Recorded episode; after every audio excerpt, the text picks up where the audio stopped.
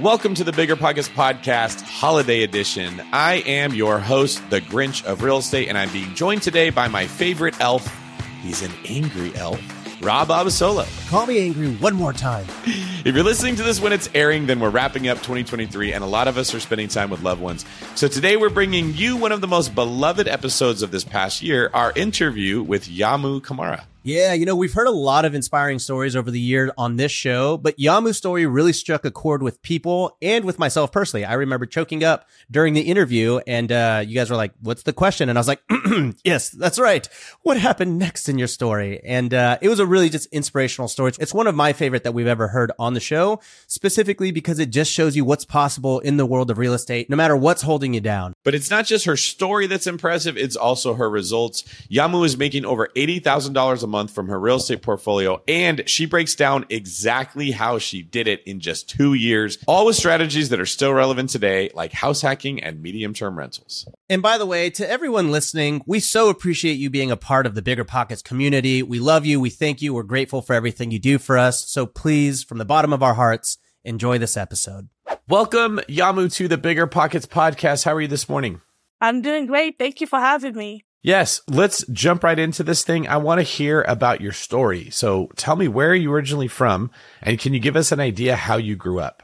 Sure. So my name is Yamundow Camara, but I go by Yam for short. I'm from West Africa, a small country called the Gambia, West Coast. It's by Senegal, a little country inside Senegal, literally. So it's about two point something million. I'm the seventh child uh, of my family.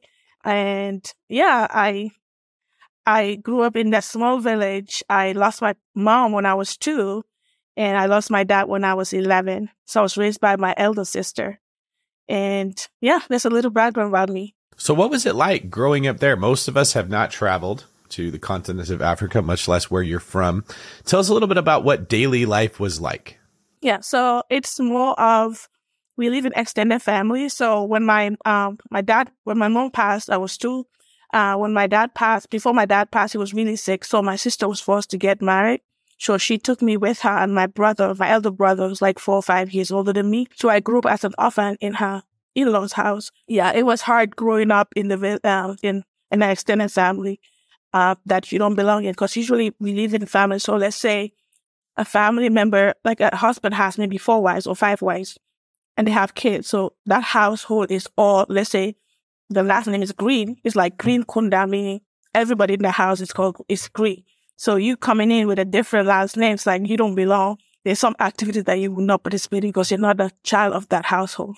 So it was clear growing up from an emotional standpoint, you were a stranger in a sense in the house. I mean, they knew who you were but you were not welcome with open arms as if you were one of the kids. There was preferential treatment.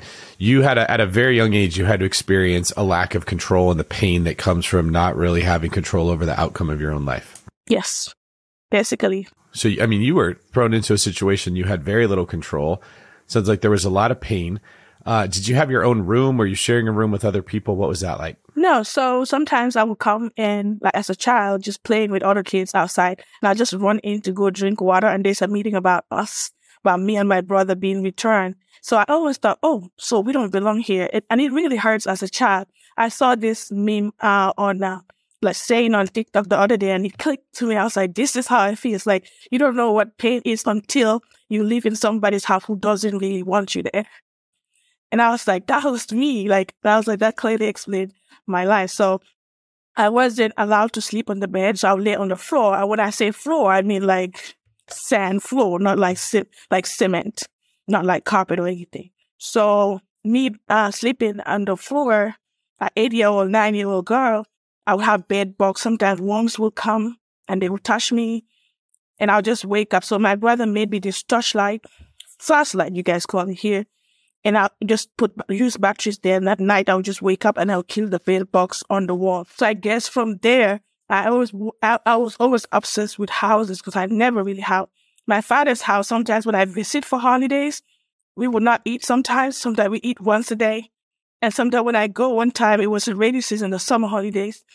And we would have to get up because the water was coming inside the house. That's how so, we were. So me laying down there as a girl, I always like say I'm obsessed with houses. So when I see friends whose houses after school, I like to go to the houses and I always wondered one day I'm going to get this house, one day I'm going to buy a house. But I didn't think buying multiple houses. I was just saying just the idea of having a house. Yeah, yeah. You mentioned in that TikTok. Well, first of all, thank you so much, Yamu, for sharing. I'm sorry. No, no, no. um, you mentioned in that TikTok that uh, when you're not wanted in the home, I think that's when you experience Yeah. the pain, right? And so Yeah. Yeah. I, I'm wanting to know was that really the moment that that inspiration where you're like, I am going to find my own place one day. I'm going to have my own bed. Um, was that sort of the beginning of your your real estate dreams, or did it come later on in life? Yes, that's where it started. I always knew one day I'm gonna make it and one day I'm gonna buy a home. Like that was my dream to say one day I also have a home and a bed. Something like a house of my own. Would you, is that your why? Is that today your why? Is like the reason you do all this is basically to to fulfill that dream? I have multiple wives, what that but that's one of them. What else you got?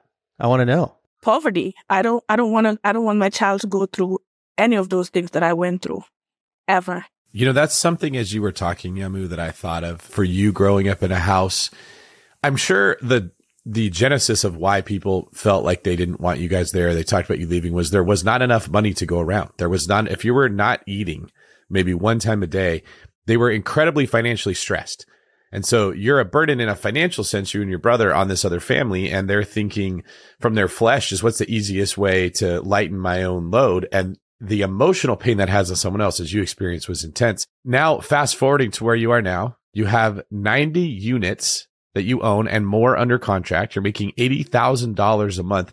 You've come a long way from sleeping on a floor, having to wake up to, to kill bed bugs that were looking to crawl into where you were. Like, I know I just kind of gave a spoiler alert to everybody listening to this, but it is a fantastic story. This is like something right out of a comic book. Like, do you know that you're a superhero? Oh, I wish I was thinking.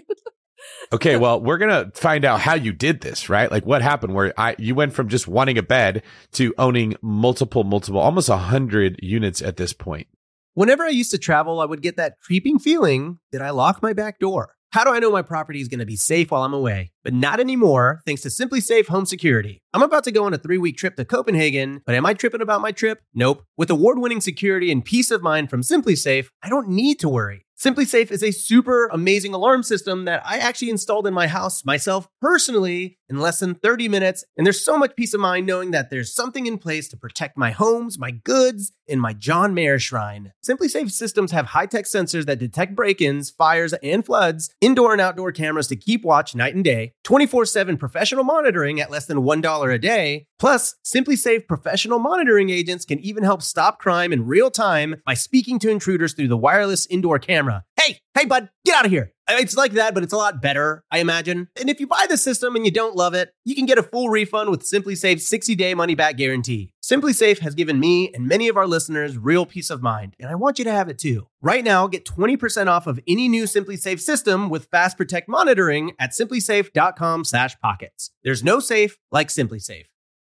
The dream of owning a vacation home can be daunting, from finding the best guests to the maintenance to organizing the cleaners after every guest day. With Vacasa, they make that dream into a reality. As a full service vacation home management company with vacation homes in key destinations across the US, they know a thing about how to make owning a vacation home easy and profitable. On top of proactive property maintenance visits by professional local teams, a hospitality driven booking platform, and around the clock support, Vacasa earns homeowners an average of 20% more revenue from their vacation homes. Vacasa is always thinking of ways to simplify the vacation home owning experience by putting your home to work for you. If you're looking to make more from your vacation home, work with the reliable property manager, and finally have peace of mind, partner with Vacasa at vacasa.com slash biggerpockets. That's vacasa.com slash biggerpockets.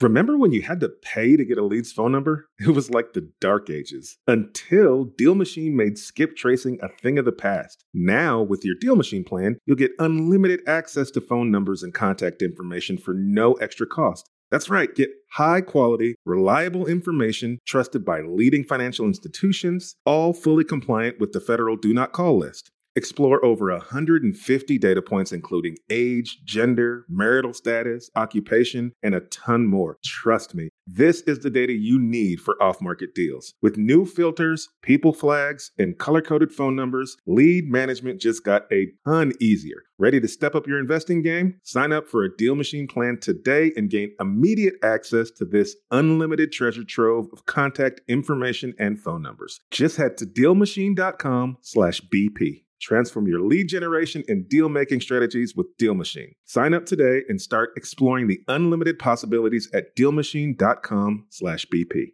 So let's go back a little bit again. We understand that life was challenging in other ways other than just financial, especially as a woman in a male dominated society. Can you list some of the things that you were not supposed to accomplish? Yes. So I, I, this is, this is not how the life of a, a girl from my village supposed to be. I'm the only one that went to college in my village.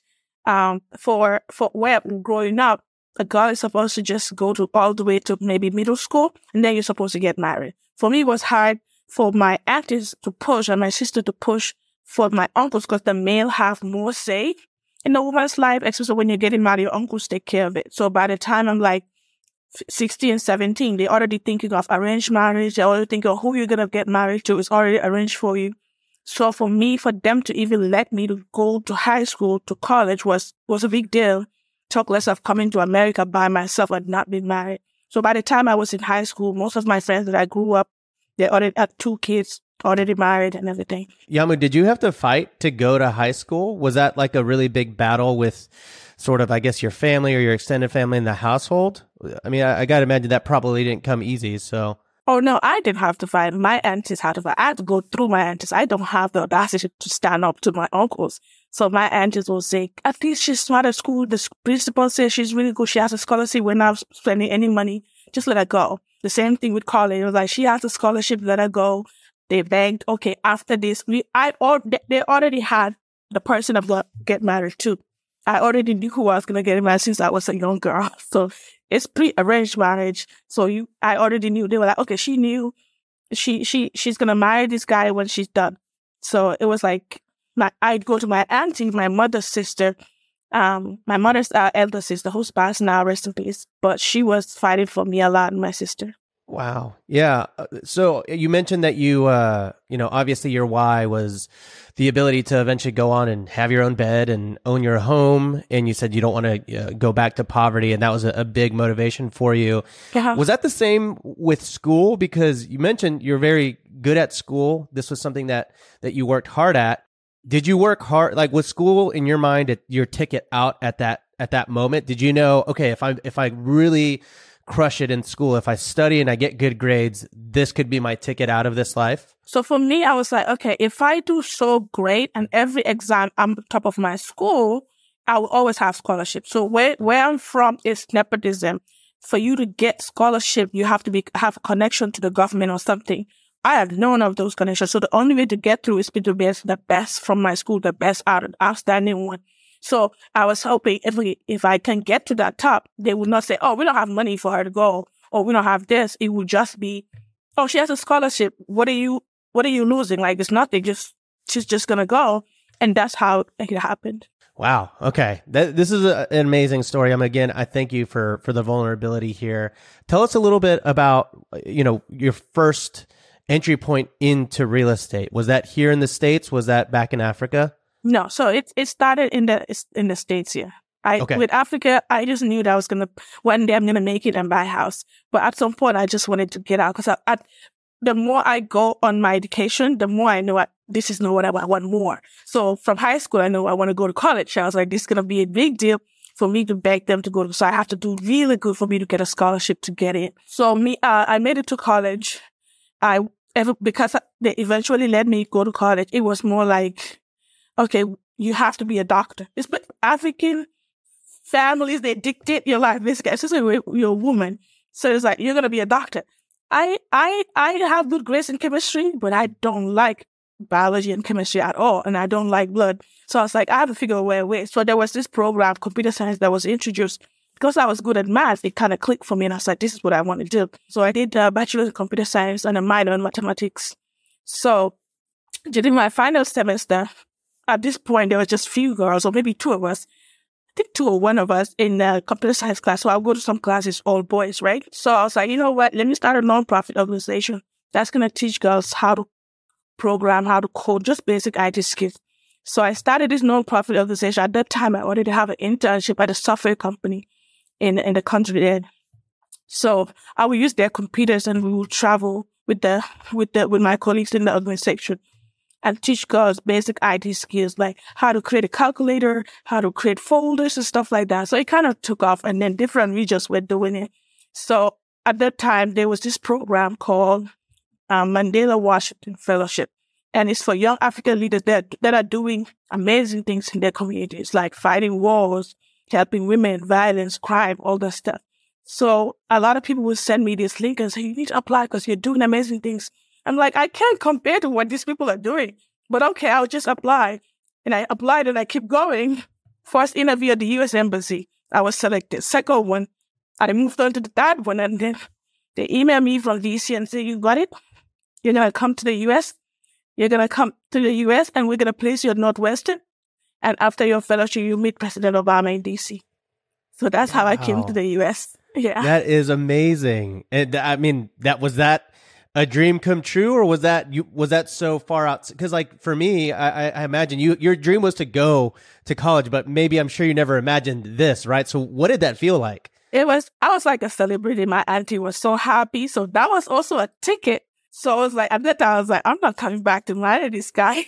I mean I, I, like there's so many other things for me. There's more for me to, to accomplish than just come back and get married and that's it. And and i and that's what happened. So, but then I was already applying for other scholarship at that time.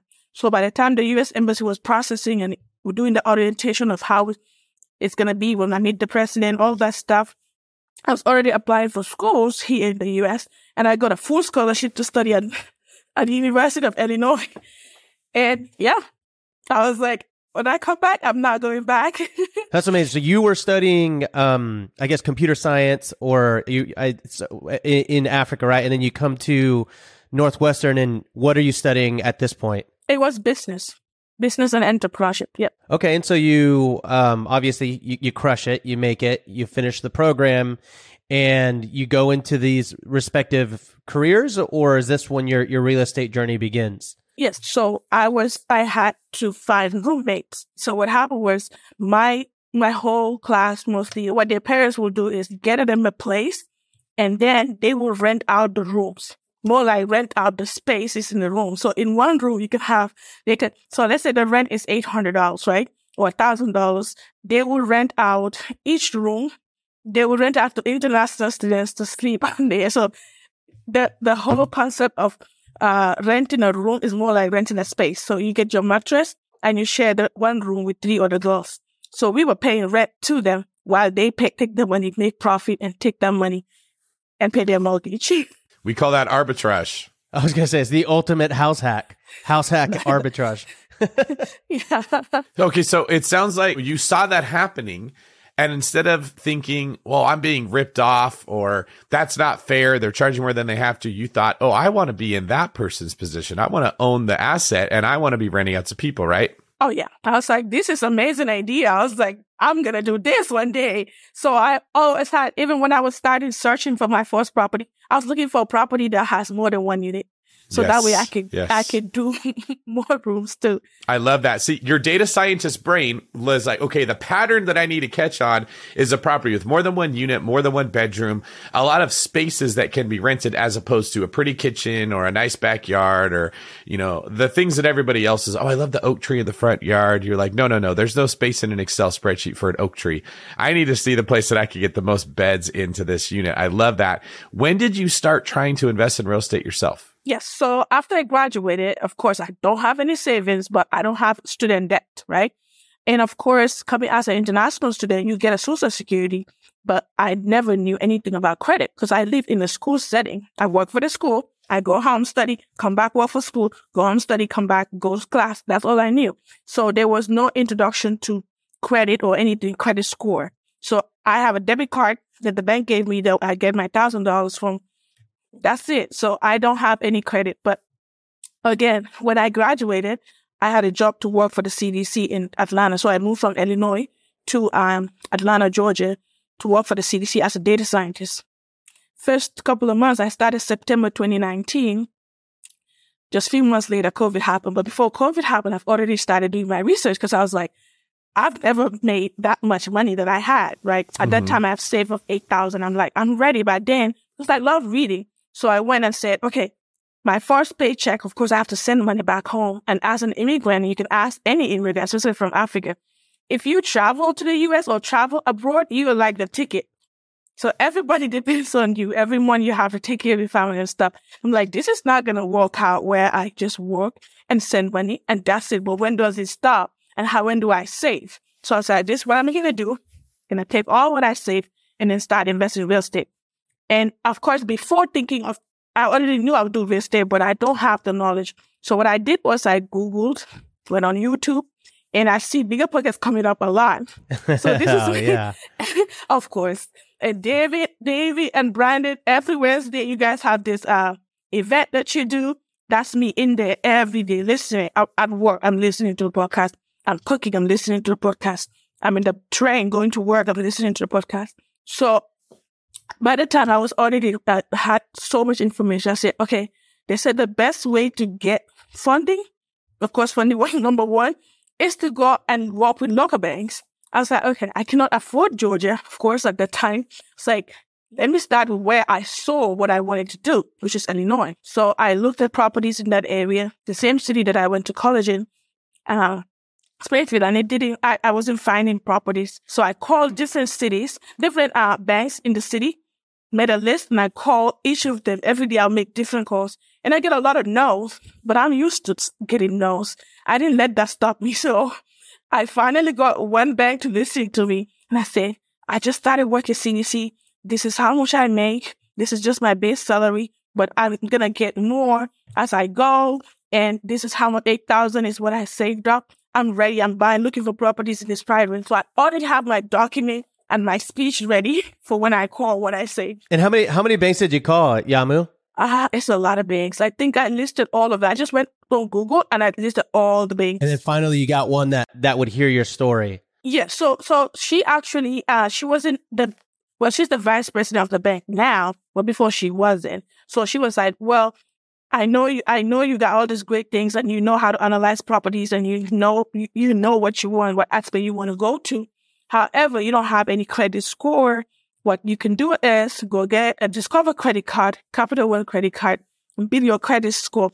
And then you can come back in six months or like in one year. So I was like, okay, at least she get to listen to me. And then I was like, you know what? Because every day I'm analyzing this. I'm on bigger pocket analyzing this every day. I was like, I got this. This give me a chance. So what I did was I was like, this is what I would do. I found a property that was listed for fifty-two thousand. It was a um, the owner, the owners were going through a divorce and they were desperate to sell, right? They wanted to get rid of it. They wanted to separate and do all of that stuff. So I was like, okay, found this property. I went on the contract even before approaching the lady. So I approached her back and say, I found this property. It's 52,000. It's three units. It, it- two bedrooms are, list, are rented for 750. One bedrooms are rented for this much. Even if for one, only one unit is rented, my mortgage would not be, I have still cash flow. So I wrote the numbers down because I ran it in the calculator and everything makes sense. So I submitted it to her and then I called her. I submitted it by email first and then I called her. She was like, you know what? We'll give you a chance. And they were like, we'll finance it. And that's how it happened. Okay, so you call, uh, you go down a list of basically every bank uh, in the city. You keep hearing no, no, no, but not a big deal because you're used to hearing no's. So you just keep going. Finally, someone is willing to hear you out. And before you actually get the pre-approval or the approval from them, you find this house and you say, "I'm just gonna, I'm just gonna make an offer. I'm gonna get it under contract, and I'll figure out the financing later." And so you get it under contract, and then you go to your banker. You're like, "Hey, I got it. Hello, can you approve me?" And they're like, "All right, we're gonna make an exception for you." And then they basically fund the loan. Yeah, they funded it. They were like, well, the reason why we did it is because it's not like your credit score is bad. You you just don't have history. Right. So I, because my credit is fresh, so it doesn't have history, but it's not bad. And I don't have any other debt. I don't have any other expenses. I don't own a car at the time. I don't, I'm not paying anything except those two credit cards she told me. And I was already paying those off for two months before she was like, okay, we'll do it. Wow. That's amazing. So you buy this property and you said, all right, even if I just rent one, I'm going to cash flow. What ended up happening? Did that property end up filling up more than that? How many units was it? It's three units and it's a, a two bedroom. It's a mix of two bedroom, one bedroom. Everything that could go wrong in a deal went wrong in the property. Turned out the property manager, the numbers that they, the, the agent sent me were wrong. The tenants were not actually paying because it's a COVID at this time. I closed on that property April 17. It was already shut down already. This is COVID time.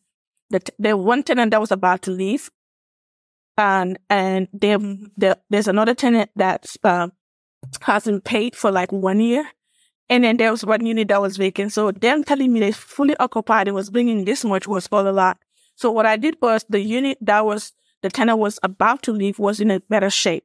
So we just I just painted that, just basic cleaning and painting, and then rented that out. So while was that that was rented, the rent was coming in after there was an announcement that the government is going to, the city were giving out to people that were behind on rent. So remember that the, the landlord and everyone has lied to me already at that point. So the tenant that was, that, that was supposed to get that amount of money, about eight months worth of rent, was sent to me directly because it was supposed to be an application between the landlord and the tenant. So we applied together and she got 8,000. So I took that 8,000 and I put it to, to renovate the other units. And now it's cash flow for 2000 a month and my mortgage is only $300. Wow, that's amazing. Okay, yeah. so so a bit of a rocky start, um, but then you're able to sort of work it out. And out of curiosity, because you said at this time you were working for the CDC, right? Uh huh. Okay, so was this like particularly a difficult time because obviously you're working for the CDC, COVID is happening. I'm sure you're busy doing your your actual job and then you're also getting into real estate, everything is going wrong. So you're trying to have it you obviously you have to balance everything. Was that uh, overwhelming or was it like, you know, no no big deal? It was overwhelming, but it taught me so much. So at that time, in my my team, everyone eh, well, everyone in my team is a is a is a lab scientist, so work in the lab. I'm the data scientist. So every time a lab scientist go into the lab, let's say they go at 2 a.m., I have to be up by 4 a.m. to run the data so they can run it so that they can get the report to send it to a particular state. So imagine all the data that's coming on all 50 yeah, states about COVID. Yeah, it was a lot. So I will be up at 4 a.m. I will have my laptop waiting to analyze data while I'm also checking my real estate and trying to figure out what the numbers and everything. So it was not easy at all, but I was still listening to podcasts. I never get, I was already in. I had to figure it out, but right. it was not an easy time. Yep. It was it. Right. Whenever I used to travel, I would get that creeping feeling that I locked my back door. How do I know my property is going to be safe while I'm away? But not anymore, thanks to SimpliSafe Home Security. I'm about to go on a three week trip to Copenhagen, but am I tripping about my trip? Nope. With award winning security and peace of mind from SimpliSafe, I don't need to worry. SimpliSafe is a super amazing alarm system that I actually installed in my house myself personally in less than 30 minutes. And there's so much peace of mind knowing that there's something in place to protect my homes, my goods, and my John Mayer shrine. SimpliSafe systems have high tech sensors that detect break ins, fires, and floods, indoor and outdoor cameras to keep watch night and day, 24 7 professional monitoring at less than $1 a day. Plus, SimpliSafe professional monitoring agents can even help stop crime in real time by speaking to intruders through the wireless indoor camera. Hey, hey, bud, get out of here. It's like that, but it's a lot better, I imagine. And if you buy the system and you don't love it, you can get a full refund with SimpliSafe's 60-day money-back guarantee. SimpliSafe has given me and many of our listeners real peace of mind, and I want you to have it too. Right now, get 20% off of any new SimpliSafe system with Fast Protect monitoring at simplisafe.com/pockets. There's no safe like SimpliSafe. Calling all property owners and operators. Are you managing a multifamily property and looking to elevate your residents' living experience? Introducing Quantum Fiber Internet, your go to choice for speedy internet your residents will love. The process is as seamless as Quantum Fiber service. Starting at just $50 a month, your residents can enjoy fast, reliable internet that will make them love where they live even more. Connect with your local fiber representative today. Learn more at q.com slash go big. I wonder how they got that domain. That's q.com slash go big. Limited availability. Service and rate in select locations only. Taxes and fees apply. 360 Wi Fi and other equipment lease charges, taxes, and fees are excluded from price for life offer and may be increased.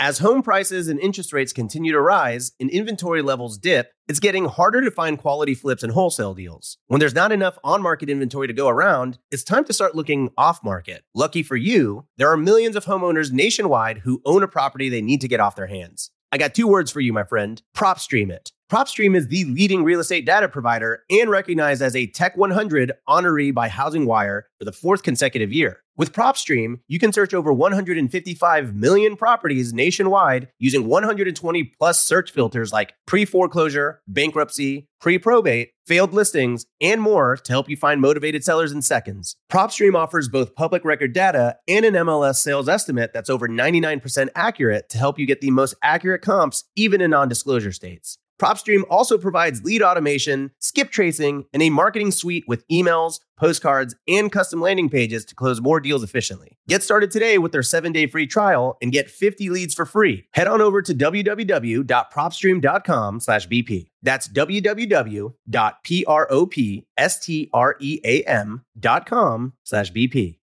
Your competitors are fighting for your customers' attention. So how do you stand out? Easy. Constant Contact. Constant Contact's award winning marketing platform has helped millions of small businesses stand out, stay top of mind, and see big results fast. Reach new audiences, grow your customer list, sell more, raise more, and fast track your growth. Constant Contact makes it easy to promote your business through email and SMS marketing, social media, and even events management. Don't know much about marketing? Don't sweat it because Constant Contact's writing assistance tools and automation features help you say the right thing at the right time every time. And with my boot camps and live events, I just don't have the time to clone myself. So I just let Constant Contact do the marketing for me, and you should too. So get going and start growing your business today with the free trial at constantcontact.com. Just go to constantcontact.com right now. Constant Contact, helping the small stand tall. ConstantContact.com. And so you go on to buy more properties, but you, you said that you were sort of struggling. You were kind of saving and maybe you had to send a little money to your family back home and then you had to renovate this property. So how did you keep saving money or how did you save money to keep buying more property? Was there a specific skill or strategy that you developed? Yeah. So when the, when I got that first property stabilized, I, I was like, okay, what next thing I need to do is move on because I don't, I don't have, I'm not having any much cash flow coming in at that time. So the property was actually cash flowing a lot, like 2000 a month. But however, I'm not getting the, the money, like it's going back to the property manager. Turns out the property manager was stealing from me. Every time I talked to him, he was, he, he, he, he said he uses his card to, to pay his contractor because most property managers come with their own team. So he said he paid his contractor, for example, let's say he said I paid a contractor 5000 to do the flooring and paid for this, for this unit, right? And, and I, and I would just do the, my calculation, like the numbers are not making sense, but I know that it's cash flowing, right? Because the tenants are paying at this point. And my contract, my property manager always say, oh, Chester this or Chester that. So I know the, the contractor's name is Chester. Of course, I'm, I'm a data scientist. If I want to find data anywhere, I would find it. So I went and researched on him. It's a small town. I researched on him. I found him and I was like, Hey, my name is Yamu. I know that you, know, you don't have to answer these questions, but I have this property in this place. This is the address. And I know you walked on it. So he responded back and said, yes, I will. I was like, can I, can we jump on a call? And he was like, yeah, sure. So I asked him, I was like, does this receipt make sense? Did you charge me this much? He said, well, I don't know. It's an honest guy, older guy. He was like, I don't know how much you guys talked about, about your contract, but I will never charge these prices. And, uh, and, and this other receipt is not even for your property. This is for another property. So it turns out that he was charging me, giving, sending me receipts because I'm out of state investor, right? He was sending me receipts of other properties that he was working on. And I was just paying for that. So I fired him. And of course, I stayed with the contractor and he's, he's a full-time contractor for me now. We have an amazing relationship. So even though everything went wrong, I got my team from there and he's made me millions. So wow. I learned I learned and I have been with him ever since. Worked on all my properties. It must have been actually great though that he ended up being a lot cheaper than you thought, right? so whenever you Yeah. used him again, it was actually more affordable. So, uh, how, how was it working with him? I mean, was he, cause you said you work with him to this day. Was he a large part of a lot of the projects that you went on to go and, and work on? Oh yeah, he worked on all my properties in Illinois. So I invested in uh, Midwest, Illinois, uh, Cleveland, uh, uh, Ohio, Illinois, and Georgia here. So all my properties, majority of my properties are in Illinois. He worked on all of them. Wow. But that's how I scaled. And, and then, yeah. So scaling from that property after finding him, I was like, okay, I'm not going to find a deal that's as amazing as the 52 unit, $52,000 property. That's three units that I placed for almost 90,000 after a few months of fixing it. So I went, I was like, okay, where else could I invest in? Of course, I went back to BiggerPockets and this time I'm so active. So I was like, what do I do next? So a lot of investors were talking about, but especially California investors, talking about buying in Cleveland. So I reached out to them. Hey, my name is Yam. I'm a new investor. I'm looking to invest in Cleveland. So I get a lot of- lot of responses. Some will say, don't invest here. This is the A area. This is B area. This is C area. But the area that they're recommending for me to invest in, I can't afford that. So I was like, I'll stay with a C, D area and then grow up from there. And that's what I did. So I found this duplex in Cleveland that's listed for 68,000. So the owner has listed two of them actually. So I wanted both of them because at this time, my cash flow at my property section eight, like all three units. Cash flow is coming in. The bank is impressed with that. So again, I bid the documentation, put all the numbers together and I sent it to them. They were like, yeah, we'll, we'll finance it. And this was your second deal, right? Your second and third deal, Second the two deal, duplex? Okay, cool. Yep, yep, yep. So the bank was like, yeah, we'll finance it, even if it's out of state. The numbers look great. Sixty-eight thousand. Mortgage was two two fifty something. I was it's two units. It, one was seven something. So when the other one was six something. So I was getting like thirteen forty-five or thirteen fifty or something like that. And the the tenant pay all the utilities. I only pay water and sewer. Okay, so walk us through this really fast. Your first property, you said you bought it for like fifty five thousand. You fix it up. It appraises for ninety thousand. So you've built in forty thousand dollars of equity. You're like, okay, I think I think I experienced probably the worst part of it. I'm going to do it again, and then you go and buy two duplexes, and the bank finances those. And then just for for reference, how many units did you actually end up adding to your whole portfolio in year one? In year one, I think about maybe at least seven. Wow. I think seven or eight. Yeah. first year of real estate investing with no foundation other than listening to BiggerPockets and doing research and everything like that listening to to the great uh, David Greene and Brandon Turner and you're like okay i'm gonna do this and then you go out and you buy seven properties so you get that first one two duplexes tell us about the next four really fast Yeah. So the next one, I was like, okay, at this point, I'm getting cash flow. I'm getting a lot of cash flow and I just got promoted like my job. So I was like, okay, from this, I want to scale more. What can I do? Right. So at this point, I'm looking at, I was like, how about I take the cash flow, wait a few months and buy a really cheap house? So I've already built a relationship with that contractor. So what I did was I bought, I found this property for like 15,000. It was, it was also a foreclosed property. So I got it for cheap. They probably got it for less than that, but I got it for cheap. And it was a five bedroom, two bath. So my contractor charged me 9,000 to fix it up. Even, even at that point, I don't have 9,000. I think I have like 3,000 at that point that I have in my savings. And the rest I was expecting it to come from the cash flow because I'm getting, you know, 2,000 here and 1,300 over there. So I was to pay him in installment.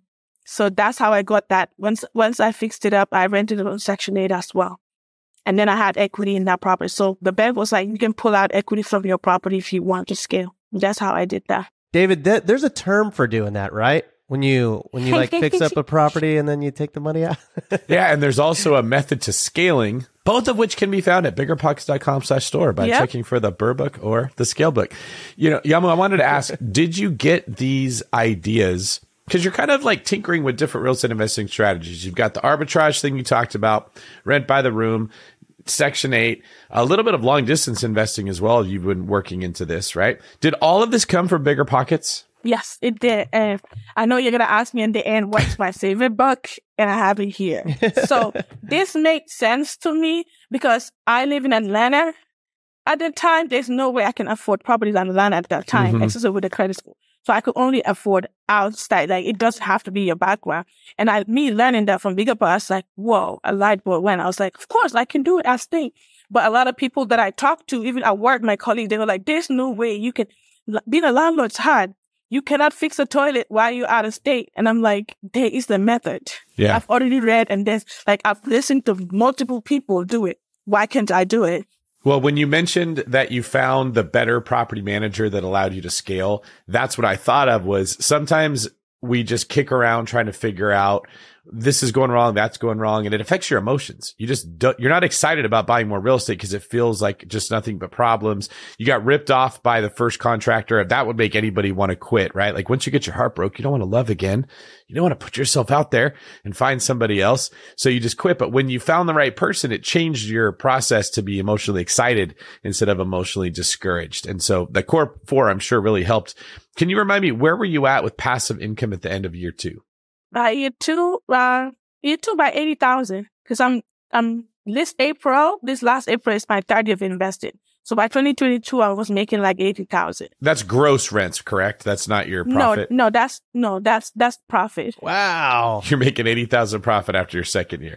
yeah, that's profit. Wow. After your second year. What about your first? What was your first year? Do you know off the top of your head? I think the first year I was close to like six, seven thousand. But then what happened was I got a package deal, so it, it escalated fast. With that package deal, some of the units turnover was like two weeks, three weeks. So my contractors will actually go into the unit and live there, the property and live there. So they would stay there for that two weeks while while they're fixing it. So I was renovating houses faster.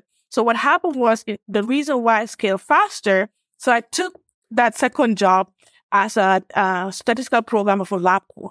It's a six figure job. I did the interview. I didn't think I was going to get it. The next day they called me. They were like, you're amazing. You can start on Monday. I was like, okay. So I got at that six figure job. So I was dumping all that money into buying more real estate. So I was buying packages at this point and just throwing them on Section 8. So you, you're you're working a full time job for the CDC. You join.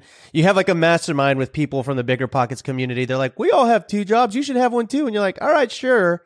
You go, you apply, you get a six figure job, and then they're like, yeah. So now you're making really good W two income. And instead of spending it going out and just having fun, you're like, I'm just going to put it all into houses. Everything, everything into houses. So I buy package deal, five units package deal, uh, six unit here, five, uh, five single properties. So I was just doing and flipping them. Okay. All right. So you, um, all right. So you said your first year passive income, six, seven thousand or something like that. Year two, it goes from six, seven thousand dollars of passive income a year, right? And the year two, it's eighty thousand dollars of passive income.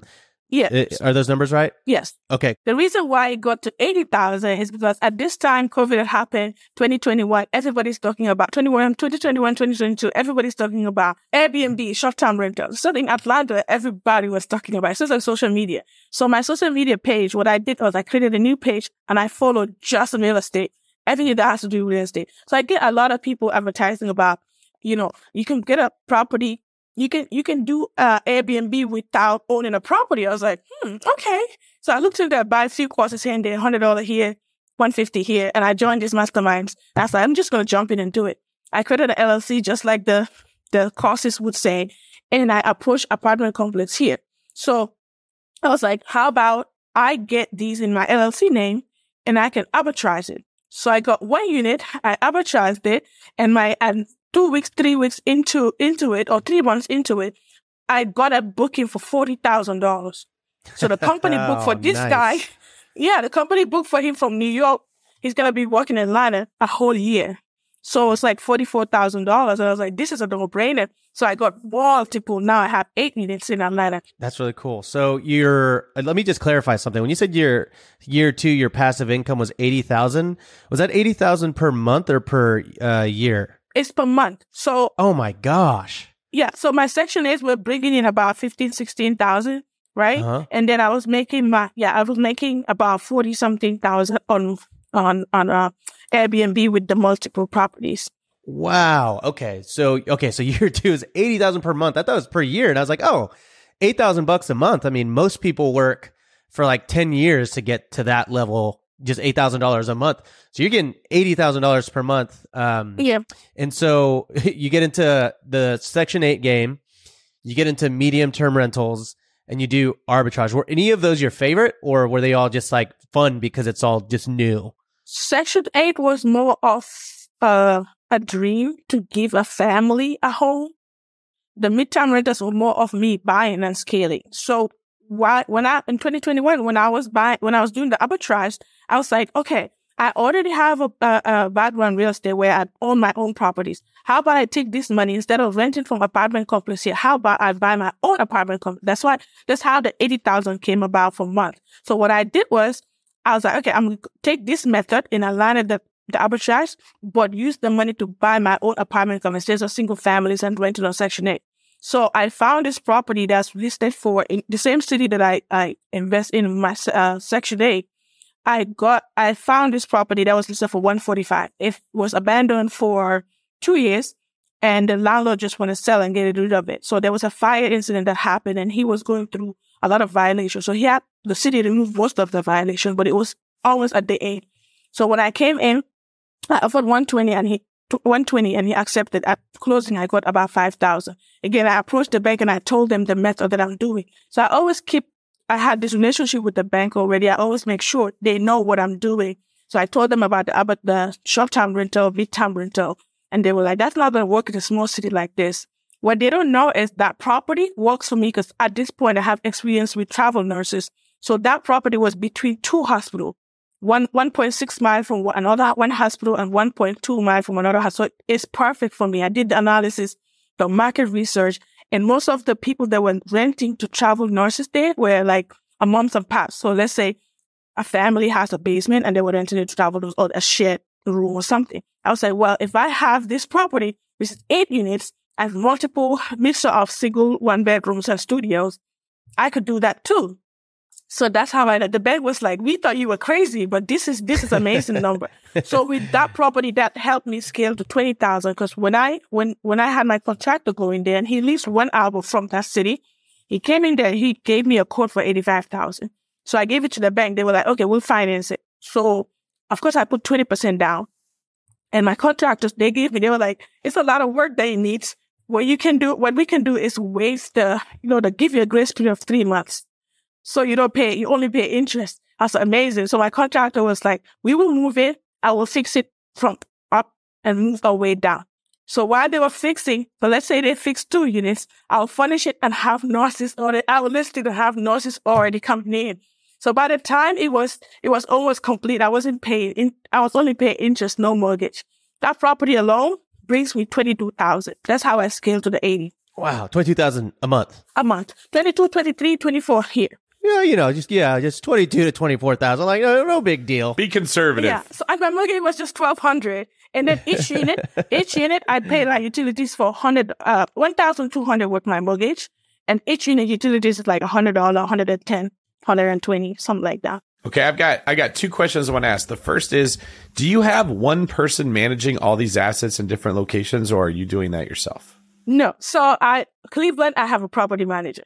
Cleveland properties, remember they came in with tenant occupied already. So I was managing for a while, but when I was scaling with the midterm rentals here, I have to find somebody to manage it. So I have a property manager in Cleveland. And of course, in each of the cities, the closest cities will have one property manager. Yeah, you really are following the long distance real estate. And then you oh, yeah. you manage those individual property managers, right? Oh, yes. Okay.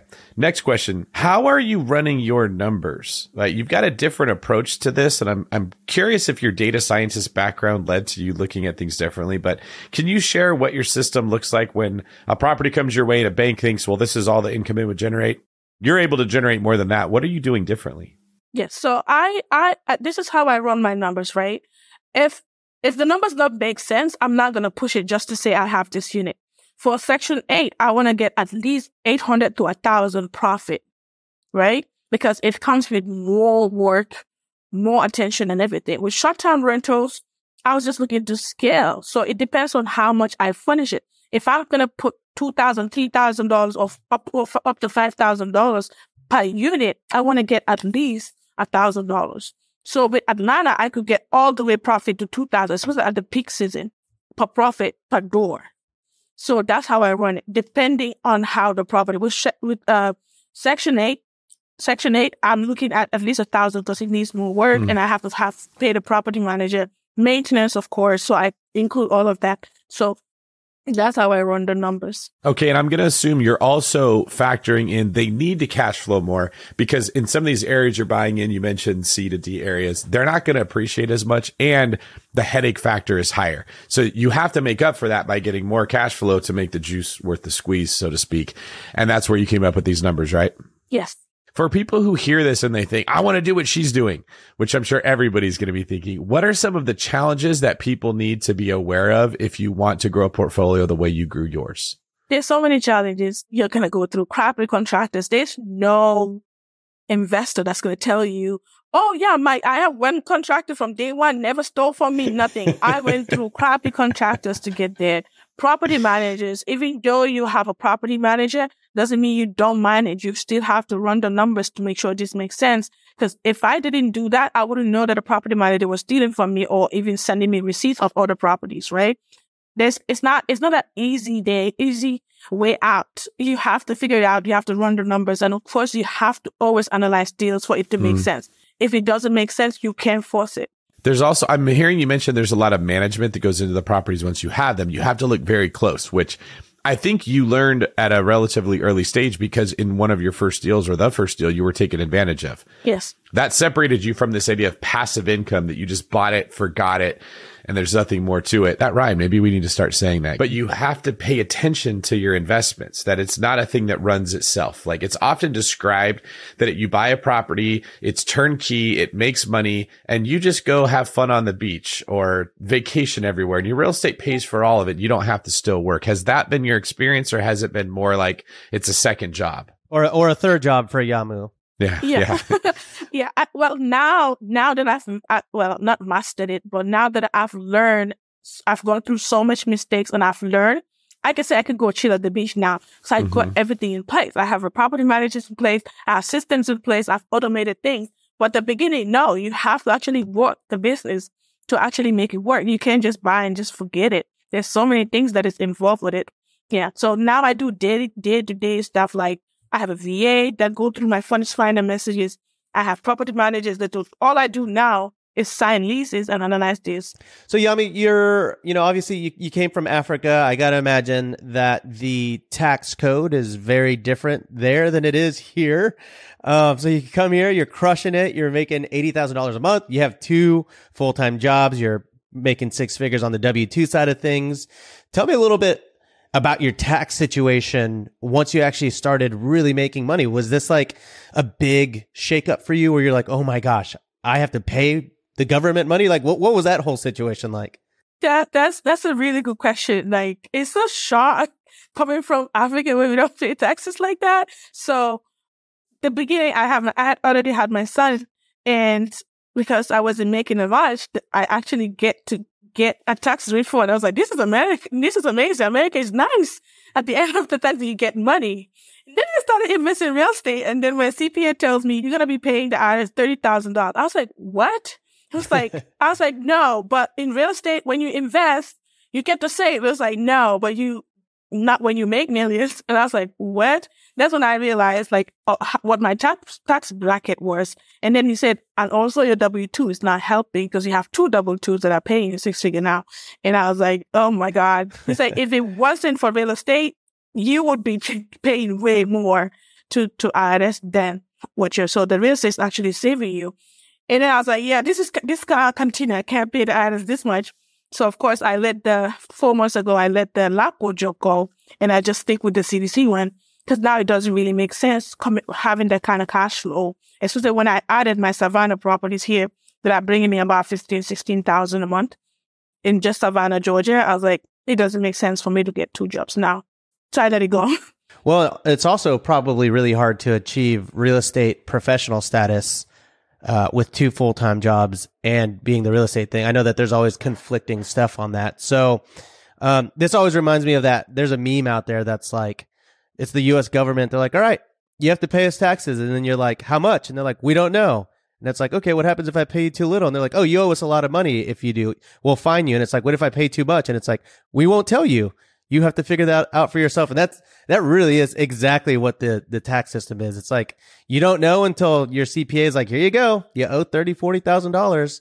Um, so you, you quit your job and did you figure out tax strategies or anything that was saving you money uh, in the long run? Like, were you doing any kind of cost segregation or any depreciation to knock down your tax bill? Yeah, so my CPA that I hired does all of that for me, and then we uh, uh, uh, we have uh, meetings every quarter. So he tells me and project how much I'm gonna be um uh, have that. I remember one time it was like you have you have about 60, 40, 60,000 dollars that you need to spend before November. And I was like, oh, okay. so I just dumped it on a property. I bought a property for 40,000, more house. I fixed it up. It pays for 200,000. this sounds like Rob's tax strategy. He's just like that. I owe how much? I'm going to go buy something right now. Yeah, exactly. I'm like, all right, let's write it off, baby. It's a write off. You guys ever seen that Schitt's Creek where he's like buying everything and they're like, you can't just keep buying it and saying it's a write off. I'm like, it's a write off. It's a write off. Who pays for it? The government. The government. the, the write off people. people. I don't know. so let me get a recap of your overall portfolio, Yamu. You have Cleveland properties, and those are mostly Section 8, correct? Uh-huh.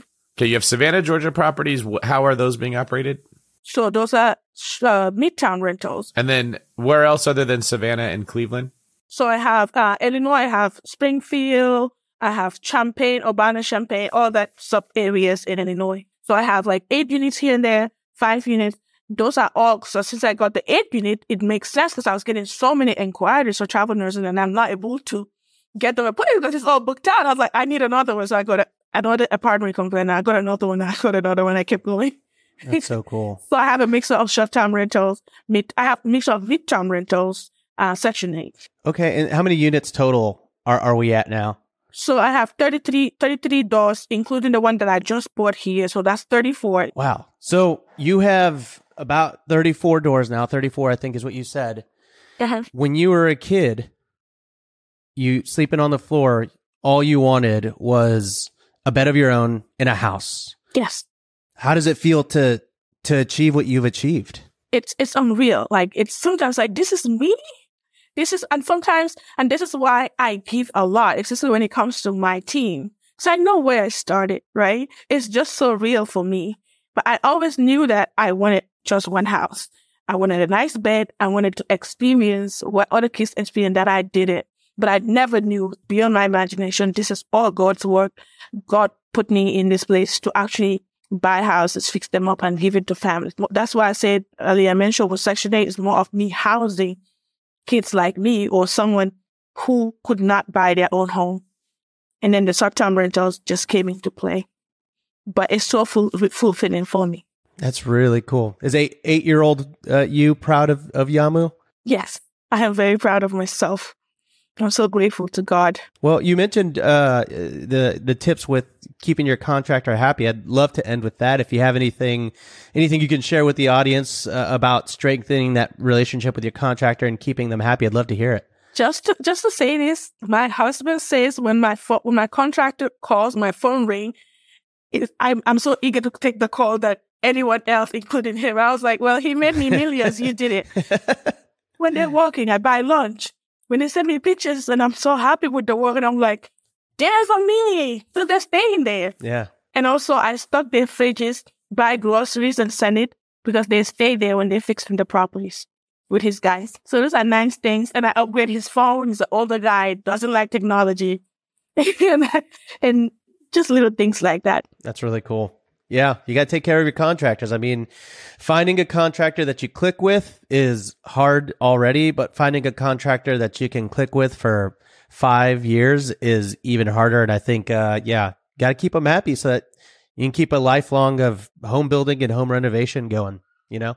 Well, Yamu, I think that we're all floored after listening to what you've done. I mean, you talk about it so nonchalant that you're doing this well. I mean, the collective jaws of the bigger pocket sphere have dropped as they were listening to this. We will definitely need to have you back to dive deeper into some of this because there's so many elements from the power of your story to the way that you've scaled to the passive income you're making to the systems that you've set up to how BiggerPockets helped you learn all this.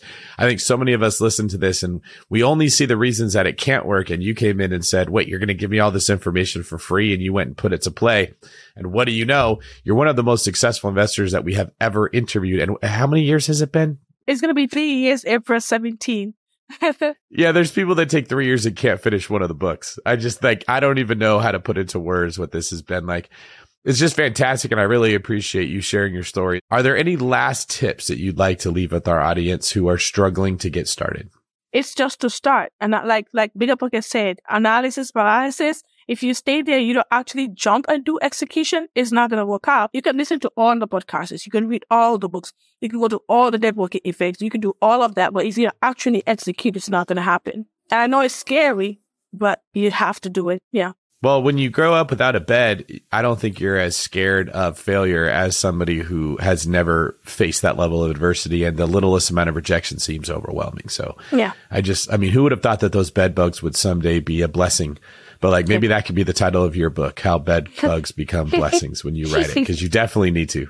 Rob, any, any last minute thoughts from you? No, just wanted to thank you, Yamu. I appreciate the vulnerability and the openness that you had with us. I know it's like probably hard to talk about sometimes, especially, you know, coming onto BiggerPockets, but I think there will be hundreds of thousands of people that listen to this podcast and their life will, will change because of your story. So I just want to thank you.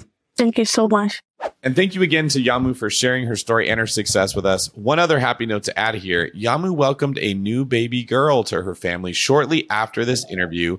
She and her family are growing and are all doing well. Well, I can tell you firsthand that this angry elf is now a warm and cheery elf. And thanks to all of you for listening and for making the BiggerPockets community what it is. We're excited to bring you more new shows coming up and throughout 2024. And uh, for everyone listening, have a wonderful rest of the year. This is David Greene for Rob, the no longer angry elf Abasolo, signing off.